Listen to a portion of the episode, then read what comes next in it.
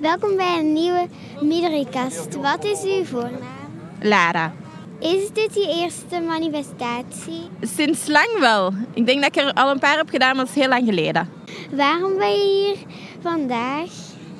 Uh, omdat uh, we een beeld moeten geven dat we veel meer moeten doen voor uh, de natuur en voor de planeet. En er heel veel dingen zijn in onze maatschappij um, die geen rekening houden met de lange termijn effecten die we op de aarde geven.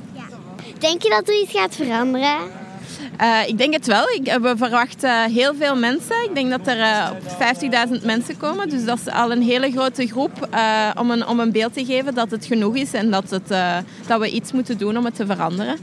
Ja, dat is een hele grote groep. De laatste vraag was eigenlijk, wat doet u thuis om de natuur te helpen?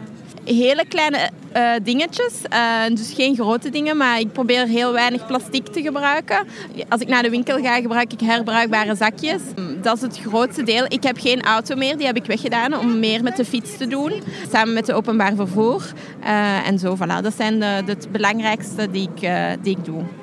Dat was de laatste vraag. En dan nog bedankt om hier aan deel te nemen. Dank je.